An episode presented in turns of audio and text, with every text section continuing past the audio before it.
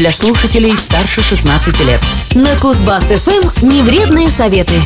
Всем привет! У микрофона Никита Тимошенко с советами по организации продуктивного перерыва во время работы. Не вредно знать. Все мы знаем на личном опыте, что долгая сибирская зима изматывает как физически, так и эмоционально.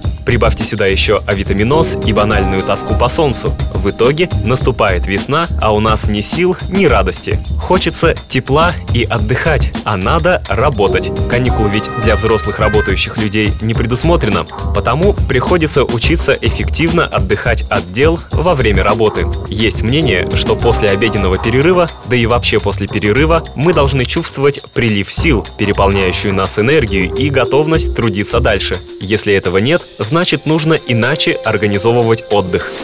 Полезно попробовать.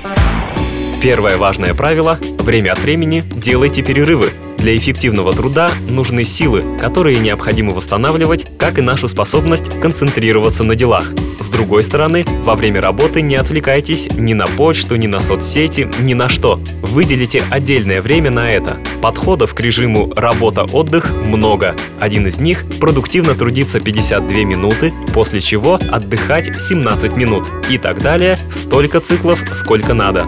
52 минуты человек может работать собранно и сконцентрированно. Особенно высока его работоспособность, когда он знает, что скоро отдых. Далее нужно с умом организовать перерыв. Обязательно переключитесь на что-то другое.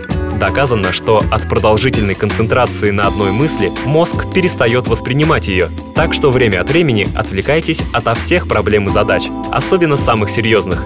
Хороший вариант – выйти на свежий воздух. В теплое время года это особенно актуально, приятно и полезно. Солнечный свет и свежий воздух помогают справиться с переутомлением и даже улучшить качество сна. Если прогуляться ну никак не выходит и совершенно невозможно, хотя бы обеспечьте солнечный свет в рабочем помещении и поставьте живые растения на рабочий стол.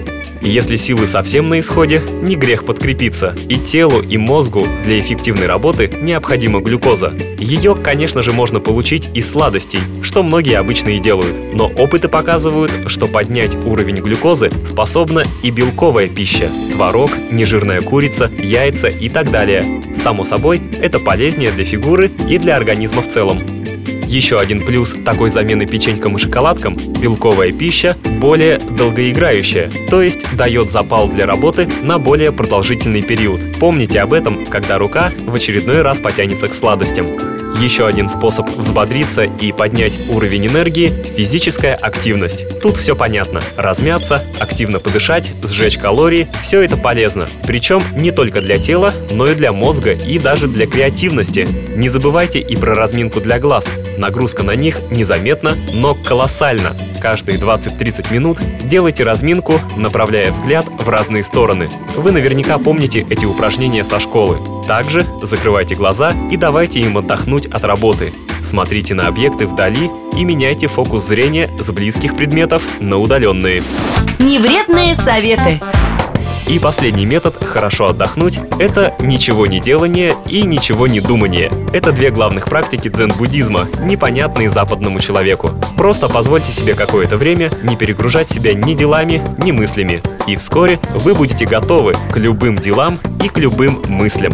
Эффективного вам отдыха, продуктивной работы и побольше сил на все. Пока! Невредные советы на Кузбасс-ФМ. Коротко о том, что не вредно знать и полезно попробовать.